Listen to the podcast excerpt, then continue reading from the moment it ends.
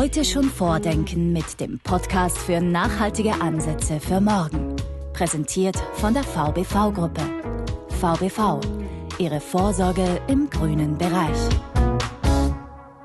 Ein freundliches Hallo zu unserer mittlerweile schon vierten Ausgabe des Podcasts Vordenken nachhaltige Ansätze für morgen. Dem Podcast, der informiert, unterhält und zum Weiterdenken anregt.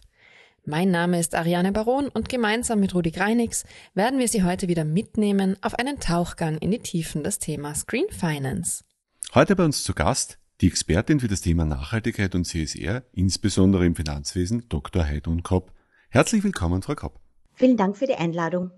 Heidun Kopp ist Gründerin und Geschäftsführerin des Instituts für nachhaltiges Finanzwesen, kurz INA-FINA. Dabei handelt es sich um eine Dialogplattform zwischen Bürgerinnen und Bürgern und Finanzunternehmen. Das Institut hat den Anspruch, einen aktiven Beitrag zur Verbesserung der Finanzbildung generell und speziell der Green Financial Literacy zu leisten, also genau richtig für uns und für unser Thema. Frau Kopp, dazu gleich die erste Frage an Sie. So ein Institut gründet man ja nicht von heute auf morgen. Wie kamen Sie auf diese Idee? Gab es da sowas wie ein einschneidendes Erlebnis? Ja, durchaus. Ich habe das Institut, ich habe die Initiative für nachhaltiges Finanzwesen schon im Jahr 2014 gegründet und mir war es damals einfach ein ganz großes Bedürfnis, die allgemeine Bevölkerung, wenn ich das jetzt so großspurig äh, sagen darf, und nicht nur die Fachcommunity mit diesem Thema Nachhaltigkeit im Finanzbereich einfach näher heranzuführen und mehr zu informieren, weil ich einfach damals das Gefühl hatte, dass es hier noch sehr, sehr wenig dazu gibt. Wie immer haben wir auch heute ein Statement mitgebracht, um zu Beginn in das Thema hineinzuführen. Wir hören jetzt gleich Börsechef Christoph Boschan aus einem unserer Diskurse zum Thema Green Finance, den Sie im Übrigen in voller Länge auf unserem YouTube-Kanal in der Rubrik Nachhaltigkeitsdiskurse finden. Bevor man eben über Green Financial Literacy nachdenkt, muss man über Financial Literacy äh, mhm. nachdenken. Ja. Und äh, Sie fragen nach grünem Geld, ja. Wenn Sie die Leute befragen, was grünes Geld ist, dann denken die Leute an äh, den grünen gedruckten Dollar, den Greenback. Wenn ich hier in der Wallnerstraße die Leute befrage, was ein Green Bond ist, dann sagen die, das ist ein äh, grün angemalter Geheimagent äh, im Auftrage ihrer Majestät. Ja. Also bitte, wer über Green Bonds reden will, muss äh, vorher den Bond verstanden haben. Frau Kopp, wir hören jetzt schon ganz gut heraus. Börsechef Christoph Boschan ruft extra auf zu mehr Financial Literacy. Sie haben ja gerade darüber gesprochen. Sie haben extra ein Institut gegründet, weil sich die Menschen schon mit Financial Literacy nicht auskennen. Jetzt sprechen Sie über Green Financial Literacy. Ein bisschen frech gefragt. Glauben Sie, dass die Menschen überhaupt verstehen, wovon wir hier sprechen? Wie gesagt, wir haben unser Institut, wir haben unsere Initiative für nachhaltiges Finanzwesen schon vor rund sieben Jahren gegründet. Und Sie haben vollkommen recht, dass damals bei unseren Vorträgen das Wissen der Zuhörer und der Zuhörerinnen noch kaum bis wenig vorhanden war. Nichtsdestotrotz war es spannend mitzuerleben, wenn wir darüber gesprochen haben, wie interessiert die Menschen gewesen sind und wie sehr sie auch das Gefühl hatten, mit ihrem Geld nicht nur für ihr eigenes Vermögen etwas zu tun, sondern auch einen gesellschaftlichen Anspruch damit zu verbinden. Und ja, Sie haben recht, damals war das Wissen sehr, sehr gering. Nichtsdestotrotz, es hat eine Art Trendwende gegeben. Das haben wir zu verdanken der Greta Thunberg und den Fridays for Future Bewegung 2018. Damals hat diese Mobilisierung so vieler junger Menschen weltweit einfach dazu geführt, dass das Thema Klima- und Umweltschutz plötzlich in der allgemeinen Diskussion gewesen ist. Es wurde von den Medien aufgegriffen und last but not least wurde es auch von der politischen Agenda nach vorne geschoben. Und plötzlich ist es im allgemeinen Diskurs und Menschen reden ganz verständlich über Biodiversität und auch Bienensterben. Ich erinnere mich an eine gute Bekannte, die gemeint hat, dass ihre zwölfjährige Tochter jetzt plötzlich beim Abendessen darüber diskutiert, warum das Mineralwasser am Tisch steht und warum es schon wieder Fleisch gibt. Also da hat sich einfach etwas getan. Aber Sie fragen nach Green Finance. Das ist natürlich ein Fachbegriff, der in der Fachcommunity natürlich bekannt ist. Nichtsdestotrotz, bei der, wenn ich das so sagen darf, allgemeinen Bevölkerung spricht man eher von nachhaltigen Finanzprodukten und Green Finance ist als Begriff weniger präsent. Um noch einmal das Zitat vom Herrn Boschan aufzugreifen, er hat natürlich vollkommen recht. Man muss wirklich ganz grundsätzlich ansetzen bei der Finanzbildung und zwar unabhängig von Alter oder auch Bildungsniveau. Bevor ich über einen nachhaltigen Fonds oder einen nachhaltigen ETF reden kann, muss einfach klar sein, wie die Funktionsweise solcher Produkte generell ist. Und ich glaube, die nationale Finanzbildungsstrategie, die es momentan gibt, wird hier sicherlich einiges zum Besseren verändern. Das ist ein Prozess, wo wir einfach mehr über, über allgemeine Umwelt- und Klimathemen sprechen und dann auch die Diskussion, wie finanziert man das? Und dann kommen wir peu à peu in das Thema Green Finance, auch wenn das im Alltag wahrscheinlich nicht als, als Begriff verwendet werden wird. Wenn ich mich jetzt noch gar nicht mit dem Thema Finanzen auseinandergesetzt habe, was ist denn Ihrer Meinung nach ein guter Start? Wie finde ich denn am schnellsten ins Thema hinein? Es gibt momentan eine Fülle an Informationen und man muss sich ein wenig Zeit nehmen, um das für einen selbst geeignete Medium zu finden, von dem man die Informationen aufnimmt. Die Fülle besteht aus Webinaren, die es momentan gibt, die man online besuchen kann. Es gibt spannende Podcasts, um sich hier weiterzubilden. Es gibt Newsletter, wo man sich einlesen kann. Und letztlich gibt es schon etliche Communities, wo man sich über Facebook-Gruppen miteinander austauscht, um es wechselseitig eigene Kenntnisse weiterzugeben, aber sich auch in der Gruppe auszutauschen. Und ich glaube, das ist eine wunderbare Sache, sowas in einer, in einem geschützten Raum zu machen weil das ist so das ähnliche Prinzip wie in einem Fitnessstudio. Man könnte eigentlich auch zu Hause trainieren, was wir zu Coronas Zeiten wohl notgedrungen vielfach machen mussten. Aber so einen richtigen Drive kriegt's erst, wenn wir im Fitnessstudio sind und rundherum äh, sehen, dass auch andere fleißig strampeln und so kommen wir auch äh, gemeinsam weiter. Vordenken, Faktencheck. Wie finde ich als Konsument eigentlich heraus, was ein gutes und was ein schlechtes Produkt ist? Gütesiegel sind hier eine gute Orientierungsmöglichkeit. Gütesiegel Nummer eins: das österreichische Umweltzeichen. Von der Nische in den Mainstream titelt ein Artikel auf der Seite des österreichischen Umweltzeichens für nachhaltige Finanzprodukte. Das österreichische Umweltzeichen ist hierzulande das Gütesiegel im Finanzbereich mit den strengsten Kriterien. Dabei werden neben wirtschaftlichen Gesichtspunkten insbesondere auch ethisch-soziale und ökologische Kriterien bewertet. Entscheidend ist dabei, dass aus der Anlagepolitik klar hervorgeht, dass nachhaltige Unternehmen selektiert werden. Verliehen wird das Label vom Verein für Konsumenteninformation, kurz VKI. Seit Jahresbeginn 2020 können auch Finanzprodukte abseits klassischer Fonds mit dem österreichischen Umweltzeichen ausgezeichnet werden. Eine erfreuliche Nachricht, dauerten die ersten 100 Zertifizierungen noch 14 Jahre lang, so konnte nun nach nur drei weiteren Jahren das 200. zertifizierte Finanzprodukt am Standort Österreich gefeiert werden. Frau Kopp, wie schätzen Sie das denn ein? Wie viel ist da eine Hohlschuld und wie sehr ist das auch eine Bringschuld? Also was muss man wirklich aktiv an die Leute herantragen und wie stark sollten die Leute beginnen, sich selber mit dem Thema auseinanderzusetzen?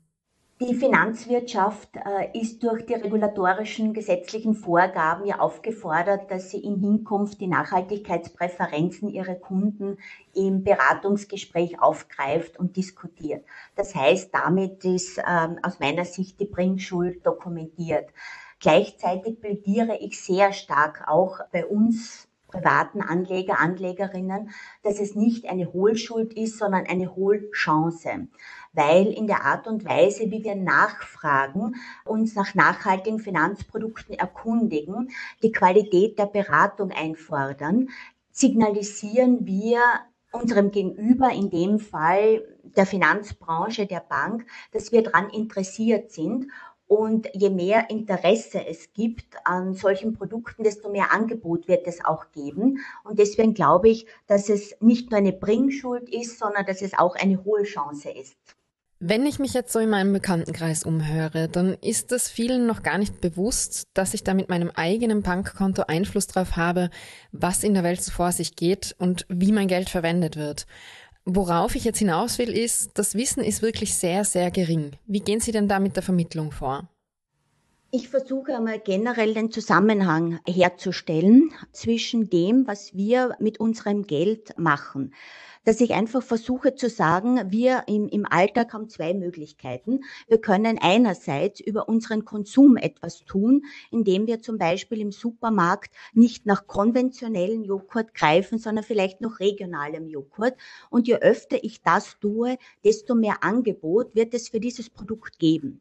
Und das Gleiche ist bei den Finanzprodukten. Das heißt, wenn ich mich um meine Veranlagung kümmere, um meinen privaten Vermögensaufbau, habe ich auch die Möglichkeit, dass ich entweder einen konventionellen Fonds abschließe oder ich schaue mir einen nachhaltigen Fonds an oder auch, Sie haben es schon angesprochen, mittlerweile gibt es ja auch nachhaltige Girokonten. Das heißt, nicht nur in der Veranlagung, sondern ich kann schon ganz grundsätzlich im Zahlungsverkehr etwas für Umwelt- und Klimaschutz tun.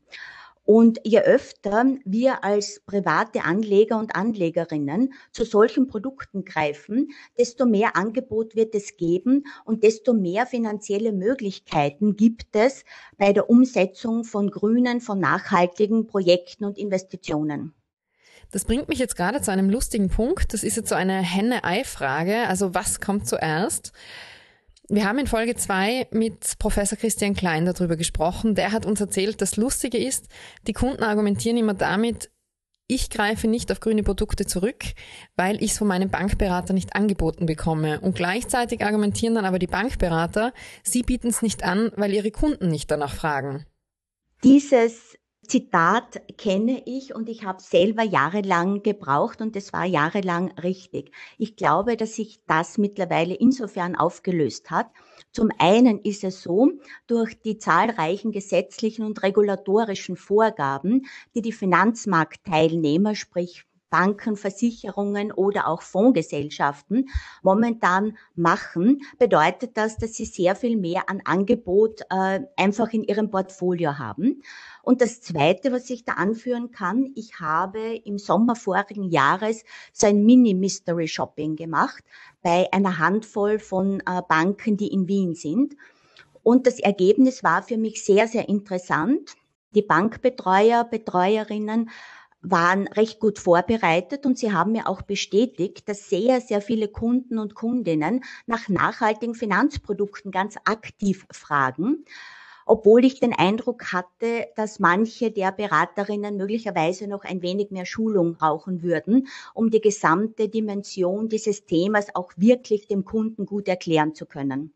Das heißt, Sie sind mittlerweile schon überzeugt, dass mit den Regulatorien der Europäischen Union, also zum Beispiel mit der EU-Taxonomieverordnung, sehr viel in Bewegung kommt? Also einfach die Produkte zunehmend grüner werden und damit Herr und Frau Österreicher sich mehr und mehr mit dem Thema beschäftigen werden müssen? Ich denke, so wie ich es gemeint habe und gesagt habe, es ist eine Wechselwirkung. Einerseits die regulatorischen Vorgaben, die natürlich eingehalten werden, aber natürlich merken die Finanzmarktteilnehmer auch das Interesse ihrer Kunden und Kundinnen und stellen sich einfach aktiv darauf ein. Was sind denn da die Punkte, die bei Ihren Vorträgen am meisten nachgefragt werden? Was ist konkret gefragt für die Menschen noch am schwierigsten zu verstehen? Das, was ich sehr oft höre, ist ganz grundsätzlich, dass man wenig Wissen noch darüber hat, wie die Zusammenhänge zwischen äh, meinem eigenen Geld sind und dass zum Beispiel eine Windanlage oder irgendeine Produktion oder ein Windrad, äh, um es einfach zu machen, erzeugt wird oder ja, in, dass in ein Windrad investiert wird. Auf der anderen Seite höre ich immer wieder und verstärkt, je mehr es Werbung auch zum Thema nachhaltige Finanzprodukte, Stichwort nachhaltige Girokonten gibt, dass es eine große Besorgnis der Menschen gibt, dass es hier Greenwashing gibt. Was versteht man unter Greenwashing? Das ist dann der Fall, wenn Unternehmen ihre Produkte ein wenig grüner anmalen oder ein wenig grüner darstellen, als sie tatsächlich sind.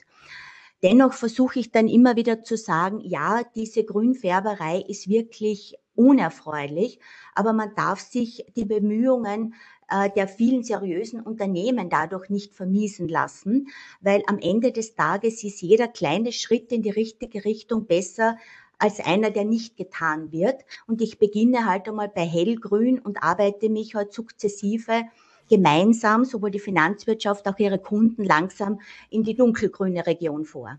Das ist eigentlich ein wunderbares Farbenspiel, weil es trifft natürlich genau in Richtung Taxonomie, hellgrün, dunkelgrün, gerade in Bezug auf Unternehmen. Wir haben jetzt schon viel über Konsumentinnen gesprochen, aber auch viele Unternehmen haben da noch Herausforderungen zu meistern. Ich rede jetzt nicht von den ganz großen, von den börsennotierten Unternehmen, die stellen sich diesen Herausforderungen meistens schon seit Jahren, aber es gibt ja auch viele Kleinunternehmen, die sich auch mit dem Thema nachhaltiger Investitionen beschäftigen müssen. Haben Sie da auch Vorträge, wo Sie Unternehmerinnen schulen? Nein, das machen wir momentan noch nicht, dass wir konkret Unternehmen, Unternehmerinnen schulen, aber das ist sicherlich ein ganz weites Feld, mit dem man sich intensiv auseinandersetzen muss weil Sie haben vollkommen richtig angesprochen, es gibt Branchen, äh, die, wie zum Beispiel die Energiebranche, die sich schon sehr intensiv mit diesem Thema auseinandergesetzt hat. Auch sehr viele Unternehmen, börsennotierte Unternehmen, die zum Beispiel schon seit mehreren Jahren unter die sogenannte nicht finanzielle Berichtspflicht fallen und sich damit mit diesem Thema schon sehr intensiv auseinandergesetzt haben. Aber vollkommen richtig, auch die kleineren Unternehmen werden sich sukzessive mit diesem Thema beschäftigen müssen. Und zwar aus der Situation heraus, dass sie für ihre Banken Informationen liefern werden müssen, um in Zukunft auch wie man so schön sagt, finanzierbar zu bleiben. Das heißt, im Rahmen des Kreditgewährungsprozesses sind Banken in Zukunft angehalten, dass sie mehr an Informationen von ihren Unternehmen, von ihren Kreditnehmern bekommen und plötzlich fragt den Bankberater, Bankberaterin nicht mehr nur nach Zahlen, sondern auch nach nicht finanziellen Themen. Also woher kommt der Strom, mit dem Sie die Produktion betreiben? Achten Sie beim Einkauf auf faire Bedingungen, Einhaltung von Menschenrechten, keine Kinderarbeit. All das wird in Zukunft Teil eines Beratungsgesprächs werden. Das heißt, es müssen sich eine größere Anzahl von Unternehmen darauf vorbereiten. Und wenn Sie mir gestatten, dass ich das auch aufgreife, es gibt eine Änderung bei der nicht finanziellen Berichtspflicht. Das heißt, es werden in Zukunft eine größere Anzahl von Unternehmen unter diese Berichtspflicht fallen. Man spricht momentan von rund 1800 Unternehmen. Momentan betrifft es 80 Unternehmen. Das heißt, das ist ein sehr, sehr großer Sprung. Und bevor ich etwas berichten kann, muss ich natürlich im Unternehmen mir die Prozesse und andere Dinge anschauen, damit es überhaupt in einen Bericht einfließen kann. Wie weit sind denn österreichische Unternehmen da jetzt schon aus Ihrer Sicht? Ich denke, das kommt von der Branche oder kommt auf die Branche und die Betroffenheit an. Es gibt Unternehmen, Finanzunternehmen, aber vor allem auch große börsennotierte Unternehmen, die in ihren Vorbereitungen schon sehr, sehr weit gediehen sind. Stichwort EU-Taxonomy. Es gibt aber sicherlich auch sehr viele Unternehmen, die momentan noch sich ein wenig zurücklehnen und einmal warten, bis manche der Bestimmungen sich konkretisieren weil das ist so ein wenig auch der Vorwurf, dass es bei manchen dieser Vorgaben, die es gibt, noch nicht die finale Klarheit da ist und dass das manchmal auch als Grund angegeben wird, warum man sich nicht intensiver damit beschäftigt. Aber ich denke, das wird zu einer Kettenreaktion führen und wir werden da in ein paar Jahren wird das komplett eine gelebte Art und Weise sein, wie Unternehmen äh, mit derartigen nicht finanziellen Themen und auch der Berichterstattung umgehen werden. Sehen Sie da von Seiten der Politik Bestrebungen, dass man genau diese zögerlichen Unternehmen, die noch wenig informiert sind, mit an Bord holt? Gibt es da schon Pläne? Haben Sie da schon was mitbekommen? Ja, ich sehe, dass hier sehr viel an Anstrengungen unternommen wird, dass man hier in, in Diskussion und in Dialog geht, um insbesondere mit äh, wesentlichen, nicht nur Finanzmarktteilnehmern, sondern auch Vertretern großer Unternehmen hier auch gemeinsam versucht, vorwärts zu kommen und hier ähm, auch die notwendigen Vorhaben gemeinsam bespricht. Braucht man da auch eine groß angelegte Kampagne, wie wir sie zum Beispiel im Zuge der Euro-Einführung hatten, damit man die Österreicher in Financial Literacy fit macht? Oder ist das so wie bei Corona? Da wussten die meisten Menschen eigentlich vor zwei Jahren auch nicht, was eine Pandemie ist. Und mittlerweile haben wir lauter Virenexperten. Glauben Sie, dass durch den Klimawandel und den Green Deal die Österreicherinnen und Österreicher in zwei, drei Jahren zwangsläufig zu Finanzexperten werden? Das ist eine sehr interessante Frage und ich muss ein wenig schmunzeln, weil ich habe erst unlängst äh, genau darüber mit jemandem gesprochen. Ich glaube, das wäre eine ausgezeichnete Idee, dass man dem wesentlich mehr Stellenwert einräumt und Augenmerk gibt weil ich glaube, Stichwort Altersarmut, sind wir alle mehr denn je dazu aufgefordert, für unseren eigenen privaten Vermögensaufbau zu sorgen. Das setzt grundlegende Kenntnisse voraus. Und äh, gleichzeitig ist es eine wunderbare Möglichkeit, dass man damit auch die Finanzierbarkeit der Umwelt- und Klimapolitik gleichzeitig forciert. Ja, ich glaube, es wäre eine wirklich interessante Initiative und ich glaube, das wäre eine gute Sache, sich damit auseinanderzusetzen. Vordenken, Faktencheck. Gütesiegel Nummer zwei, das FNG-Label. Ein relativ neues Gütezeichen wurde mit dem FNG-Label, das steht für Forum für nachhaltige Geldanlage, Ende 2015 ins Leben gerufen. Verliehen wird es durch das gleichnamige Forum. Dieses zeichnet nachhaltige Investmentfonds im deutschsprachigen Raum aus. Das FNG-Siegel basiert auf einem Mindeststandard. Dazu zählen Transparenzkriterien und die Berücksichtigung von Arbeits- und Menschenrechten, Umweltschutz und Korruptionsbekämpfung, wie sie im weltweit anerkannten UN Global Compact zusammengefasst sind. Siegel Nummer drei: das Eurosif-Logo. Das europäische Transparenzlogo für Nachhaltigkeitsfonds ist sicherlich das schwächste Siegel. Es wird an die Unterzeichner des Transparenzkodex verliehen. Das Eurosif-Logo ist ein Transparenzlogo, das bestätigt, dass der jeweilige Fonds einen Nachhaltigkeitsbezug hat und dass Informationen zum Beispiel zu Methode, Kriterien und Prozessen transparent dargestellt werden. Das Transparenzlogo gibt keine Aussage über den Umfang und die qualitative Ausrichtung der zugrunde liegenden Nachhaltigkeit an.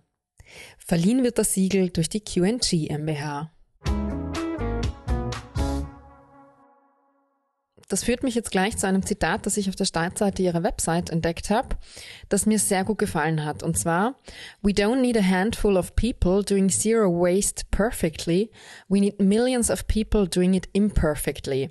Also wir brauchen nicht eine Handvoll Leute, die Klimaschutz perfekt betreiben, sondern wir brauchen Millionen, die es halt nicht perfekt machen. Was wollen Sie denn mit diesem Zitat aussagen? Mir gefällt dieses Zitat einfach deswegen so gut, weil ich glaube, es ist ganz wichtig, sich nicht nur die großen, unerreichbaren Ziele zu setzen, Stichwort die berühmten Neujahrsvorsätze, die man spätestens am 12. Jänner schon wieder über Bord geworfen hat, sondern dass es kleine und realistische Ziele bedarf. Um etwas zu verändern, braucht es einerseits die Pioniere, die ein neues Thema aufgreifen und dafür brennen, aber um eine Veränderung groß und flächendeckend zu machen, braucht es die vielen kleinen Schritte im Alltag, wo es zur Veränderung kommen muss bei uns allen. Und wenn man dem Thema Corona irgendetwas Positives abgewinnen will, dann sicherlich eines, dass es bei vielen von uns zu Umdenkprozessen gekommen ist. Ich erinnere mich an den ersten Lockdown bei mir selber. Plötzlich bin ich wieder in die Untiefen meines Kleiderschrankes gestiegen und bin draufgekommen, wie viel ich eigentlich habe. Und das Thema Fast Fashion sollte überhaupt kein Thema mehr sein. Oder dass man sich überlegt, ob man für ein zweistündiges Meeting wirklich in den Flieger steigen muss, um nach Frankfurt zu fliegen. Und ich glaube, dass das Thema CO2-Fußabdruck, auch wenn es manchmal nur ein CO2-10-Abdruck ist, in aller Munde ist und die Menschen nehmen das aktiv in ihr Altersgespräch auf und das wird sehr dazu beitragen, dass das zum Thema wird und dass man das auch nachverfolgt. Was mir persönlich bei diesem Zitat auch sehr gut gefallen hat, ist, dass es irgendwie den Druck rausnimmt. Also wir haben doch immer irgendwie bei solchen neuen Themen das Gefühl, wir müssen es dann gleich zu 100 Prozent umsetzen. Wir müssen es gleich super korrekt machen. Und damit ist dann der Berg schon so hoch, dass wir ihn eigentlich gar nicht erst erklimmen. Sie sprechen etwas Wichtiges an, genau so ist es. Ich habe es auch bei den Neujahrsvorsätzen so gemeint. Und was mir dabei auch wichtig ist, diese kleinen Schritte, ich kann in der Art und Weise, wie ich meine Alltagseinkäufe, wie ich den, den normalen Konsum mache, kann ich, wenn ich bewusst drauf schaue, sehr viel CO2 einsparen. Aber Wenn ich mich für nachhaltige Finanzprodukte entscheide, habe ich möglicherweise noch eine wesentlich größere Hebelwirkung. Und auch diese Wechselwirkung ist mir ganz wichtig, den Menschen nahezubringen, dass man mit so einer Entscheidung durchaus sehr viel bewegen kann, ohne dass man hier irgendeinen Verzicht erlebt, weil man hat sich einfach nur statt eines konventionellen hat man sich für ein nachhaltiges Produkt entschieden. Jetzt ist es ja so, um Ihr Beispiel wieder aufzunehmen, im Lebensmittelbereich ist es ja oft schwer, sich für das Richtige zu entscheiden. Am Ende des Tages hat man dann immer wieder das Gefühl, egal was ich mache, ich mache es eh immer irgendwie falsch. Wenn wir das jetzt auf den Finanzbereich umlegen, was gibt's denn da an Orientierungsmöglichkeiten? Da haben Sie vollkommen richtig. Äh, ich habe schon angesprochen mit Greenwashing. Niemand will erleben, dass er etwas Gutes tun möchte und dann ein Opfer von Greenwashing geworden ist. Da gibt es aber mittlerweile schon eine Vielzahl von Gütesiegeln im Finanzbereich, im nachhaltigen Finanzbereich, die einfach und leicht zu erkennen sind. Eine weitere Indikation, die es seit einiger Zeit gibt und die man auf den Websites von Banken und Fondsgesellschaften sieht, man kann sich orientieren nach sogenannten Artikel 8 oder Artikel 9 Investmentprodukten, Investmentfonds, wobei Artikel 8 sind solche, das sind die hellgrünen, um wieder unser Farbenspiel zu bemühen, das sind solche, die einen ökologischen, sozialen Aspekt haben und damit beworben werden. Artikel 9 wiederum verfolgen ein ganz konkretes Nachhaltigkeitsziel, Stichwort CO2-Reduktion. Und das, äh, hier spricht man auch von sogenannten dunkelgrünen Produkten. Da möchte ich gleich nachfragen, weil das kommt in der Fachbranche jetzt gerade sehr häufig vor, dass man heftig darüber diskutiert, ist man dann wirklich als Unternehmen, als Anbieter nachhaltig, wenn man möglichst viel Dunkelgrüne hat, also möglichst viel Produkte aus dem Artikel 9 oder reicht es schon, wenn man zumindest möglichst viele oder alle Artikel 8 Produkte hat? Ganz ehrlich, führt das nicht erst recht wieder bei den Konsumentinnen und Konsumenten zu möglichst viel Verwirrung, wenn man sagt, grün ist eigentlich beides und der Konsument sich denkt, was ist jetzt eigentlich grün? Zu Beginn ist das möglicherweise eine Gefahr. Ich denke aber, dass sich der Markt insofern auch regeln wird, weil zum einen, äh, was ein Artikel 8 und Artikel 9 Investmentfonds sein wird, wird sich noch wesentlich mehr konkretisieren und es wird dann auch einfacher zu unterscheiden sein, was es ist. Und ich möchte noch einmal sagen, ja, es ist manchmal wichtiger, mit einem hellgrünen Produkt anzufangen, als dass man es überhaupt nicht macht. Ich glaube, wenn man sich immer nur nach den wirklich großen äh, Zielen orientiert, wird man sehr wenig weiterkommen. Ich finde es jetzt sehr spannend. Wir hatten ja schon mehrfach das Schlagwort Klimaschutzministerium. Und über die letzten Jahre war es eigentlich eher so, dass gerade Politiker dieses Thema, das Thema Finanzen, eher immer ausgeklammert haben, auch weil es den Ruf hatte, eher kompliziert zu sein. Jetzt mittlerweile ist es eher so, dass gerade auch durch die Klimaschutzbewegung das Finanzbranche an Attraktivität gewinnt, auch für die Politik. Wie sehen denn Sie das? Ich habe es, glaube ich, eingangs schon erwähnt, dass die Europäische Kommission, als sie ihren Aktionsplan veröffentlicht hat, entschieden hat, dass sie die Finanzwirtschaft hier in die Pflicht nimmt, weil es die einfachste Möglichkeit ist, Umwelt- und Klimaschutz voranzubringen. Und zwar insbesondere über die Entscheidung von Finanzmarktteilnehmern, von Banken, dass man durch Kreditentscheidungen nachhaltige Investitionen anstoßen kann, beziehungsweise nicht nachhaltige Investitionen nicht finanziert. Oder auch, dass man über das Angebot von nachhaltigen Veranlagungsprodukten die privates Kapital mobilisieren kann, um grüne, um nachhaltige Projekte äh, investieren zu können. Und ich glaube, aus dieser Wechselwirkung ergibt sich auch, dass Umwelt, Klimaschutz und Finanzen durchaus eine sehr interessante Symbiose bilden. Umweltschutzministerin Gewessler bezeichnet in letzter Zeit den Finanzsektor immer wieder als ganz zentralen Hebel für den Klimaschutz. Wie viel Verantwortung trägt die Finanzbranche Ihrer Meinung nach damit? Also die Finanzwirtschaft beschäftigt sich schon seit einiger Zeit mit einer Fülle von Themen, mit denen sie bis dato noch nicht konfrontiert war, um die gesetzlichen und regulatorischen Vorhaben zu erfüllen. Und davon gibt es momentan wirklich eine Fülle. Ich nenne nur die EU-Taxonomy, dieses Klassifizierungssystem, das äh, europaweit gelten wird um die Nachhaltigkeit einer wirtschaftlichen Tätigkeit äh, bestimmen zu können. Oder auch, dass Finanzmarktteilnehmer auf ihren Websites und in ihren externen Berichten ganz offen über ihre Strategien, Prozesse und Produkte zum Thema Nachhaltigkeit berichten. Etwas, das auch noch interessant sein wird, dass in Zukunft bei der Anlageberatung und bei der Portfolioverwaltung die Kunden, die Kundinnen nach ihren Nachhaltigkeitspräferenzen gefragt werden. Und alles das setzt natürlich sehr viel an internen Prozessen, an organisatorischen Änderungen, aber auch an neuem Know-how voraus. Und zwar auf allen Ebenen der Unternehmen, einschließlich Vorstands- und Aufsichtsratsebenen. Welchen Zeithorizont sehen Sie jetzt da für diese Veränderung? Also wir haben ja so konkrete Zahlen, Agenda 2030, Europa klimaneutral bis 2050. Gleichzeitig hat man aber das Gefühl, so richtig Drive ist da jetzt noch nicht in die Sache gekommen. Was glauben Sie, werden wir diese Ziele erreichen können? Aus meiner Sicht reden wir hier nicht von einem Big Bang, sondern von einer Entwicklung, die sich langsam, aber stetig äh, vonstatten gehen wird. Ich erinnere mich vor 30 Jahren, als das Thema Müll trennen, Glas sammeln, Altpapier trennen, alles das aufgekommen ist, waren wir auch noch keine Profis. Mittlerweile können wir das alle schon sehr gut. Und das Gleiche erwarte ich mir auch von diesem Thema, sowohl auf der Seite der Wirtschaft als auch auf der Seite der Konsumenten und Konsumentinnen.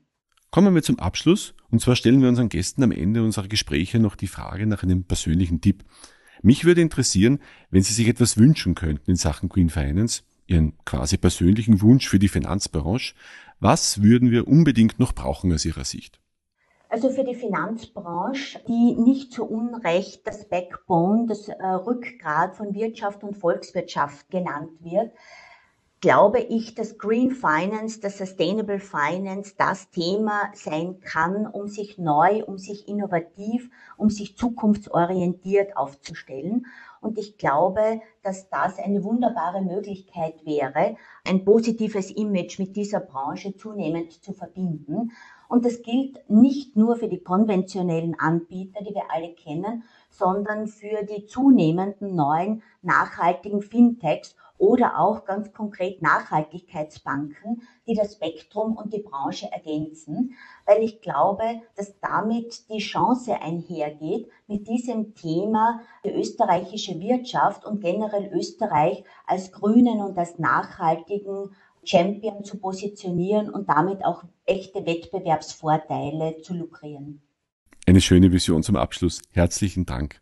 Das war's auch schon mit der dritten Folge unseres VBV-Podcasts Vordenken, nachhaltige Ansätze für morgen. Wir bedanken uns bei Dr. Heidrun Kropp für die spannenden Aspekte rund um das Thema Green Finance und Green Financial Literacy. Vielen Dank für die Einladung. Das nächste Mal bei uns einer der führenden heimischen Veranlagungsexperten im Bereich der betrieblichen Altersvorsorge. Wir sprechen mit dem VBV-Vorstand Günter Schindel über nachhaltige Veranlagung und die tatsächliche Auswirkung von Green Finance auf Unternehmen. Wir freuen uns, dass Sie dabei waren und hoffen, Sie konnten wieder einige spannende Aspekte für sich mitnehmen. Auf bald! Vordenken. Nachhaltige Ansätze für morgen.